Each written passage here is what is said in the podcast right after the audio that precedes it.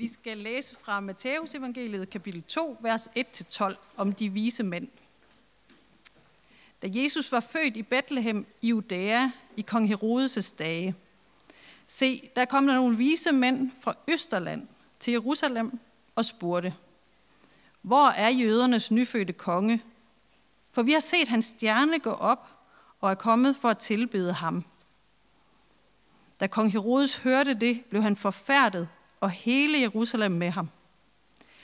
Og han sammenkaldte alle ypperste præsterne og folkets skriftkloge og spurgte dem, hvor Kristus skulle fødes. De svarede ham, i Bethlehem, i Judæa, for således er der skrevet ved profeten. Du Bethlehem i Judas land, du er på ingen måde den mindste blandt Judas fyrster. Fra dig skal der udgå en hersker, som skal vogte mit folk Israel. Så tilkaldte Herodes i al hemmelighed de vise mænd og forhørte dem indgående om, hvornår stjernen havde vist sig. Og han sendte dem til Bethlehem og sagde, Gå hen og spørg jer nøje for om barnet. Og når I har fundet det, så giv mig besked, for at også jeg kan komme og tilbede det. Da de havde hørt på kongen, tog de afsted. Og se stjernen, som de havde set gå op, gik foran dem, indtil den stod stille over det sted, hvor barnet var. Da de så stjernen, var deres glæde meget stor. Og de gik ind i huset og så barnet hos dets mor Maria, og de faldt ned og tilbad det. Og de åbnede for deres gemmer og frembar gaver til det. Guld, røgelse og myre. Men i drømme fik de en åbenbaring om ikke at tage tilbage til Herodes, og de vendte hjem til deres land ad en anden vej. Vi starter simpelthen lige øh, prædiken i dag med at se en musikvideo. Og så kan I, imens vi ser den, gætte på, hvad den har med noget som helst at gøre.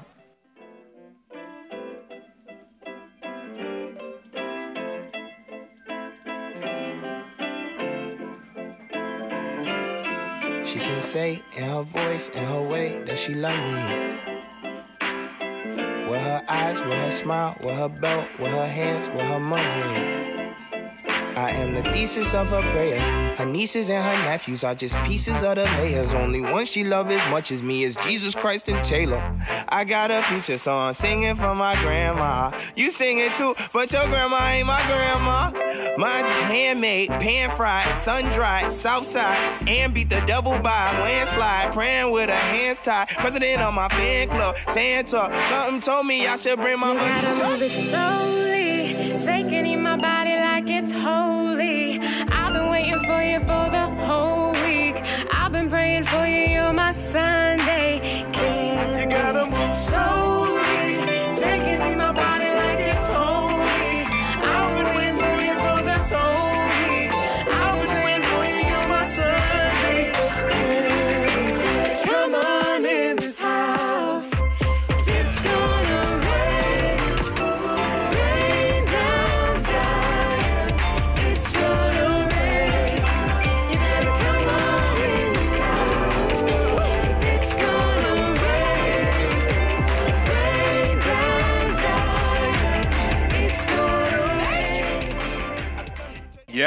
Det var Chance the Rapper.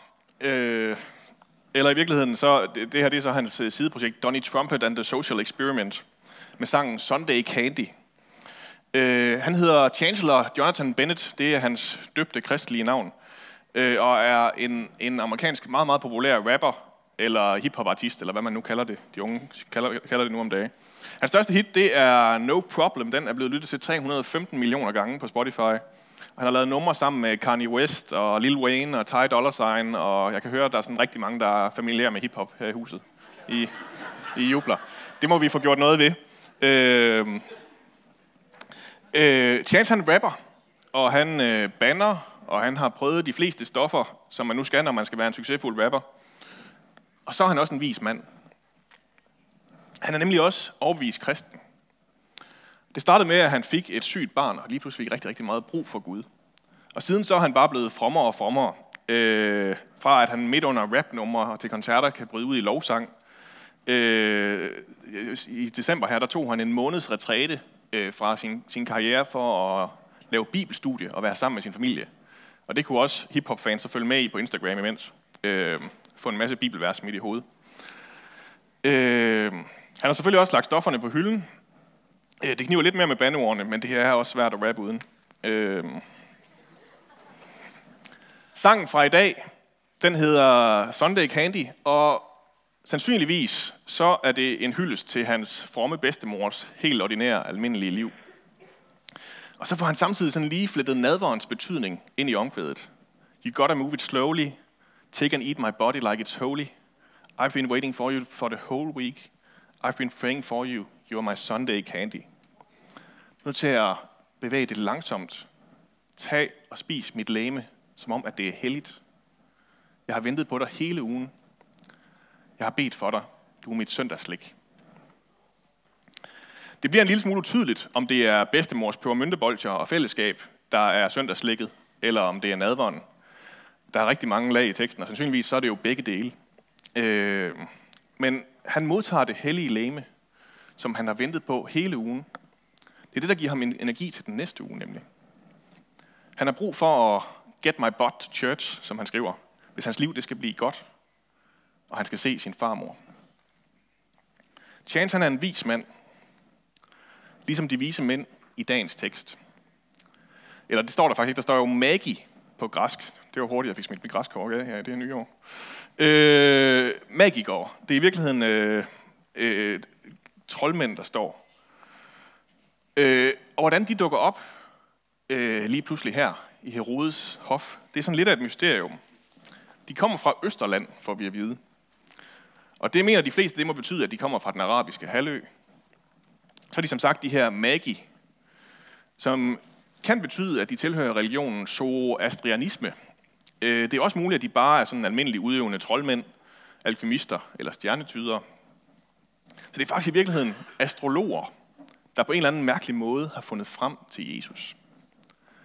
De har set en stjerne på himlen, og på en eller anden måde vidst, at det betød, at en konge var blevet født. Hvordan de har fundet ud af det, det har vi, får vi ikke nogen forklaring på i teksten. Men de er i hvert fald ikke i tvivl. De pakker kamelen, de tager guld med. Det er jo en udmærket kongegave. Så tager de røgelse og myre, det er sådan lidt mere mærkeligt med. Øh, men det kan sådan nogle, nogle nye religiøse typer jo godt lide, eller gamle religiøse, eller hvad de nu var. Øh, ja. Visdommen til at købe den perfekte gave, den, den er de trods alt ikke velsignet med. Der er grænser. Og så sigter de ellers på himlen, der hvor at Jupiter og Saturn, de står over for hinanden og skinner særlig stærkt. Og da de så kommer til Jerusalem og tænker, nu burde vi være fremme, så går de op i paladset for at høre om den nyførte hersker. Han, han er her, hvor stjernen, øh, ja, hvor stjernen har vist dem, det er. Og det får kong Herodes en del sved på panden over. For han har ikke lige fået nogen børn for nylig, han ved af. Øh, og han var rigeligt ud allerede. Så han kalder alle rigets klogeste mænd ind for at få opsporet, hvad i alverden det her, de her mærkeligt udseende, øh, mærkeligt lugtende mænd, de taler om. Og så får de skriftkloge og ypperste præsterne øh, ellers øh, spurgt for, hvor skal Kristus fødes henne. Jamen det ved de godt, siger de. Det står i Mikas bog. Øh, han skal fødes i Bethlehem, små 30 km syd for Jerusalem. Og så giver Herodes ellers den besked videre til de vise mænd, og de satser på, øh, så satser han på, at de lige kan gøre benarbejdet for ham, og så kan han ligesom komme bagefter og skaffe den kommende tronrager af vejen. Og visemændene, de drager bare stille og roligt videre, sådan forholdsvis upåvirket af det hele. Da de havde hørt på kongen, står der bare, da han var blevet færdig med at snakke, så får de spurgt sig frem øh, i Bethlehem og finder ud af, at det er det her hus, hvor den nyfødte konge hersker. Han er kommet, og så sætter, knæler de ned og tilbærer barnet giver ham de fornemme gaver, som de har taget med. Når jeg læser det her, så synes jeg, det er svært ikke at se kontrasten mellem de vise mænd på den ene side, og Herodes og de skriftkloge på den anden. Jeg tror, de viser os tre grundlæggende måder at behandle det, vi får fra Gud på. For det første er der Herodes, som til synlædende øh, tror fuldt og fast på Guds ord. Han er i hvert fald ikke i tvivl, da han hører profetien.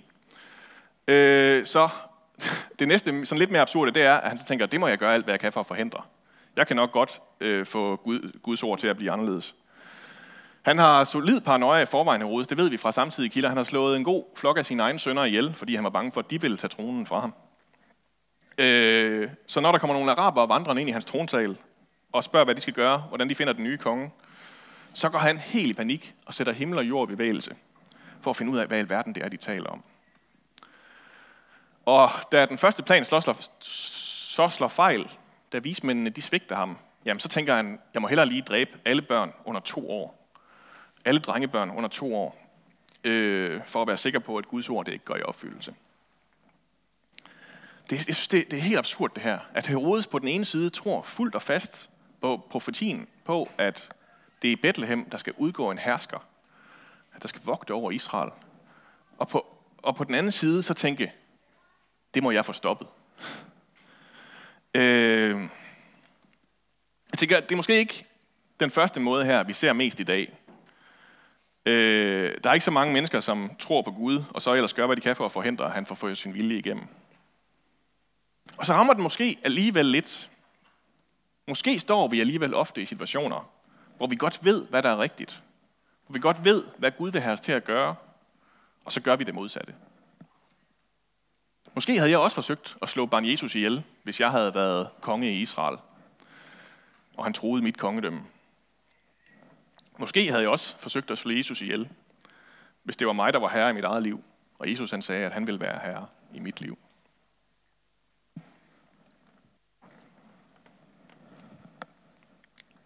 Så er der så ypperste præsterne og de skriftkloge. Den anden måde at gøre det på. Og den synes jeg næsten er endnu mere absurd, og kommer endnu tættere på mig også. Herodes han sammenkalder dem, og han spørger dem, hvor skal Messias fødes? Ham, som skal frelse os fra alt det onde. Ham, som skal redde hele verden. Og han svarer bare, jamen, øh, det ved vi godt. Eller, eller de vise mænd, han svarer, det godt. Det ved vi. Det, det er i Bethlehem. Det står i Mikas bog, kapitel 5, øh, vers 13. Og så går de ellers bare tilbage til deres sofaer og deres templer, og sætter sig tilbage og siger, det var godt, nu havde vi styr på det. Nu skal vi være endnu mere skriftkloge.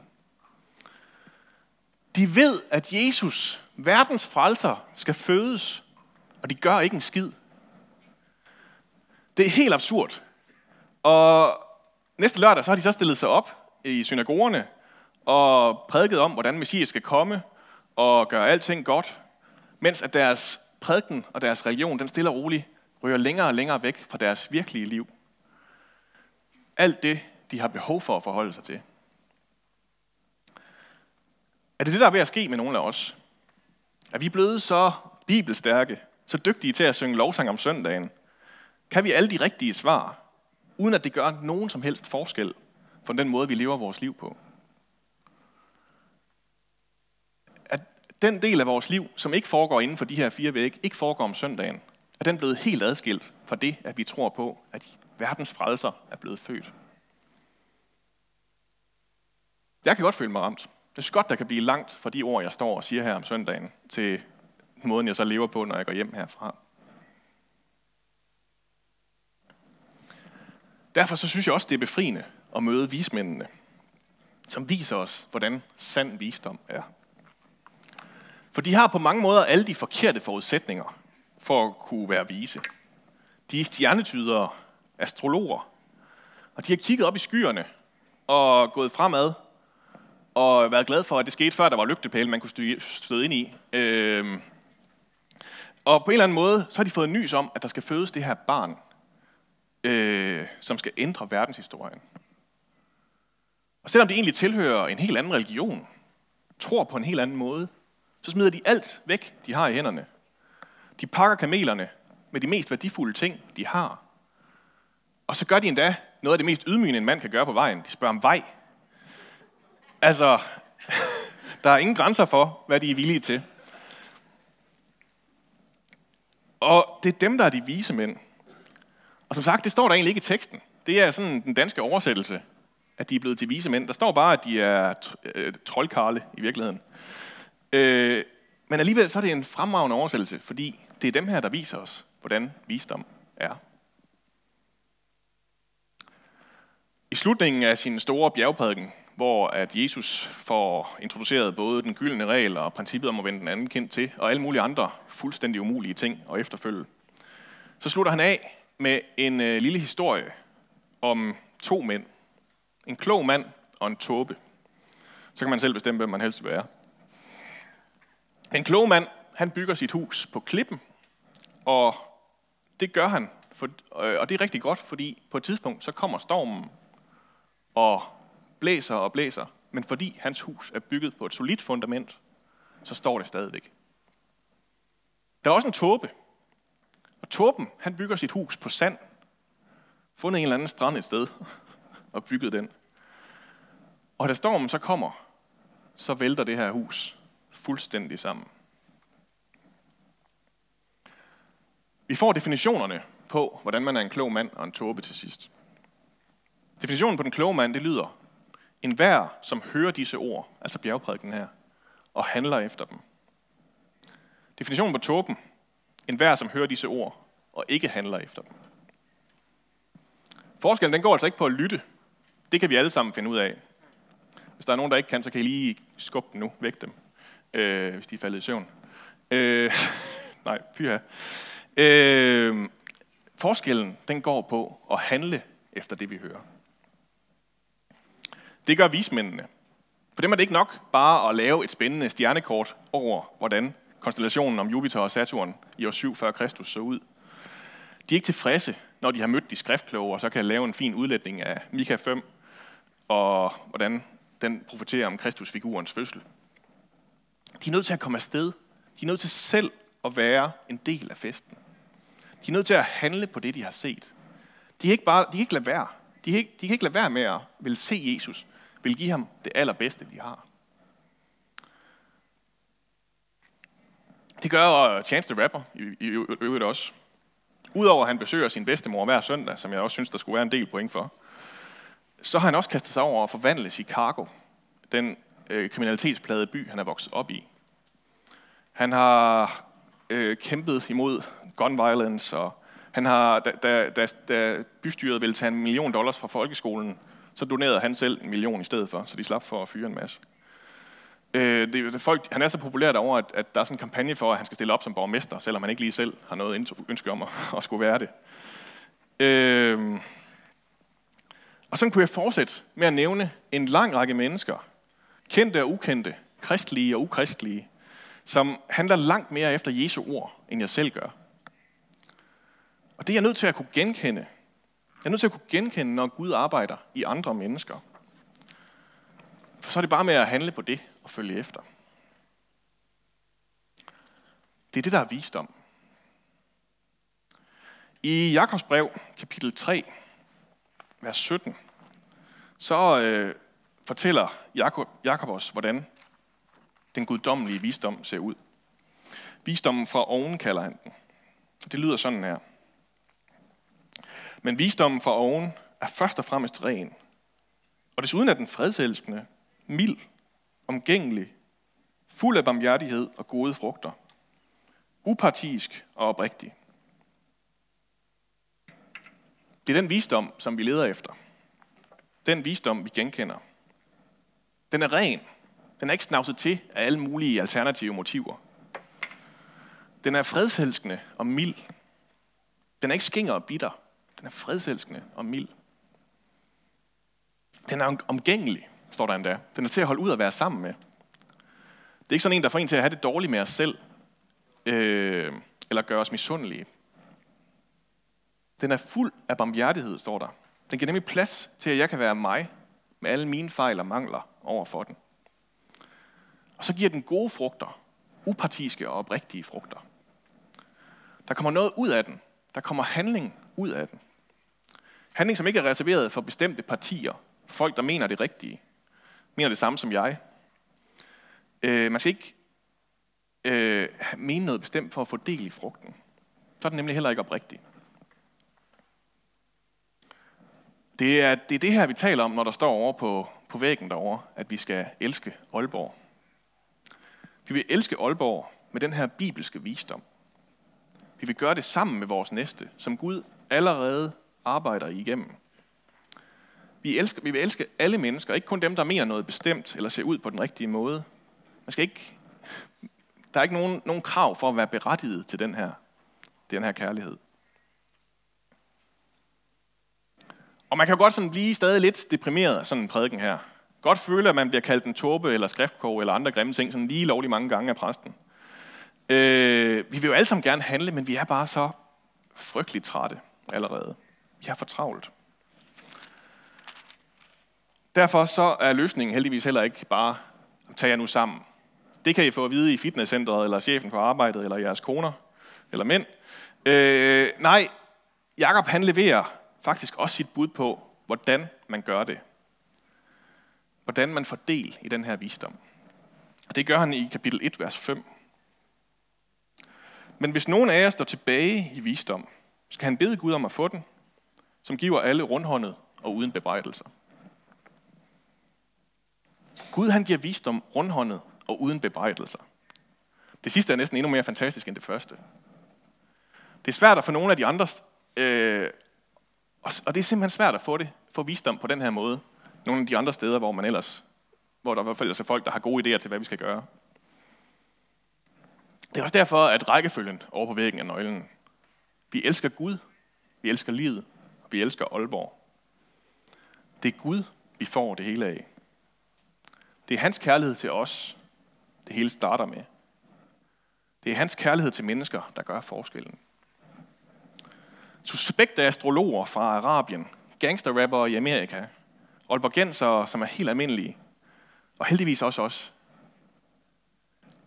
Skal vi ikke gøre, som Jakob foreslår, og bede om, at vi må fordele den her visdom?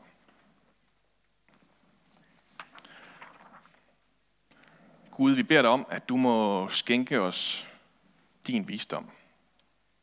Den visdom, som du deler ud af, rundhåndet og uden bebrejdelser. Den visdom, som fører til handling. Den rene visdom. Gør os fredselskende og milde, omgængelige, barmhjertige, upartiske og oprigtige, så det giver gode frugter i vores liv og i mennesker omkring os. Tak fordi du vækker noget i mennesker, der kan få os til at pakke kamelen og gå ud på dit ord. Far, vi beder dig om, at vi ikke må være som Herodes eller som de skriftkloge. At vi ikke må kæmpe imod dit ord eller være ligegyldige over for dit ord. Men gøre som de vise mænd. Handle på det. Gud, det er kun dig, der kan bevæge det ubevægelige. Kom og bevæg os. Amen.